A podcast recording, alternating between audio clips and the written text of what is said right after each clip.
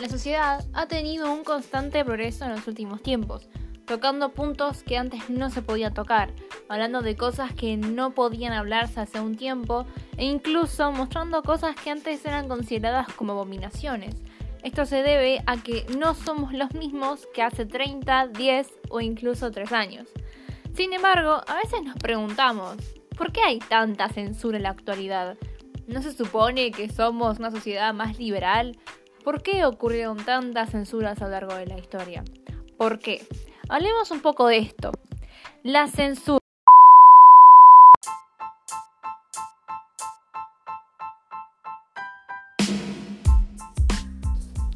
La censura es el uso del poder para controlar la libertad de expresión. La puede utilizar cualquier Estado, grupo influyente o una persona con poder para controlar una situación en su propio beneficio. Esta puede ser explícita, dictada por la ley, o menos explícita, como la producida entre la gente debido a los tabúes sociales. La justificación de la censura es diferente para distintos tipos de información censurada, pero la gran mayoría de las censuras existen para impedir que se desafíen las concepciones actuales y las instituciones existentes.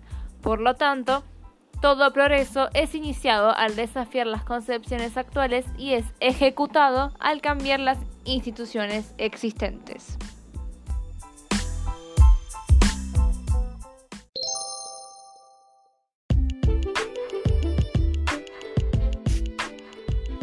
Pero, ¿qué significa esto? Si queremos que haya un cambio, debemos de cuestionar el porqué de las cosas.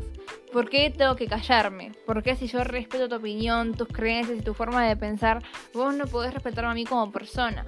¿Por qué tengo que ocultarme y soportar ser oprimido, perseguido y condenado por no compartir tu misma forma de pensar? Tenemos que ser conscientes de que nuestra voz tiene valor. Nadie puede decirte qué pensar y nadie, absolutamente nadie, tiene el derecho de imponer su propia ideología. Sin embargo, la censura no siempre es con un fin egoísta muchas veces se la utiliza para proteger a otros, como la eliminación de materiales que son obscenos o moralmente cuestionables. Un claro ejemplo de esto es la pornografía infantil, que es ilegal y se censura en muchas jurisdicciones del mundo. También muchas veces nos autocensuramos, condicionamos o modificamos lo que realmente pensamos o expresaríamos por miedo a consecuencias negativas. Acá el contexto tiene mucha importancia, ya que si bien todos nosotros tenemos derecho a opinar y a expresarnos libremente, si nuestra opinión puede dañar a los demás o es un tanto innecesaria, ahí tendríamos que tener un poco de criterio propio y saber que es mejor callarse antes que lastimar a otros. Por lo tanto, si bien la censura a veces es necesaria, siempre y cuando ésta sea controlada, todos los días tenemos que luchar para que respeten nuestra libertad de expresión, ya que todos nosotros tenemos el derecho de opinar y pensar distinto.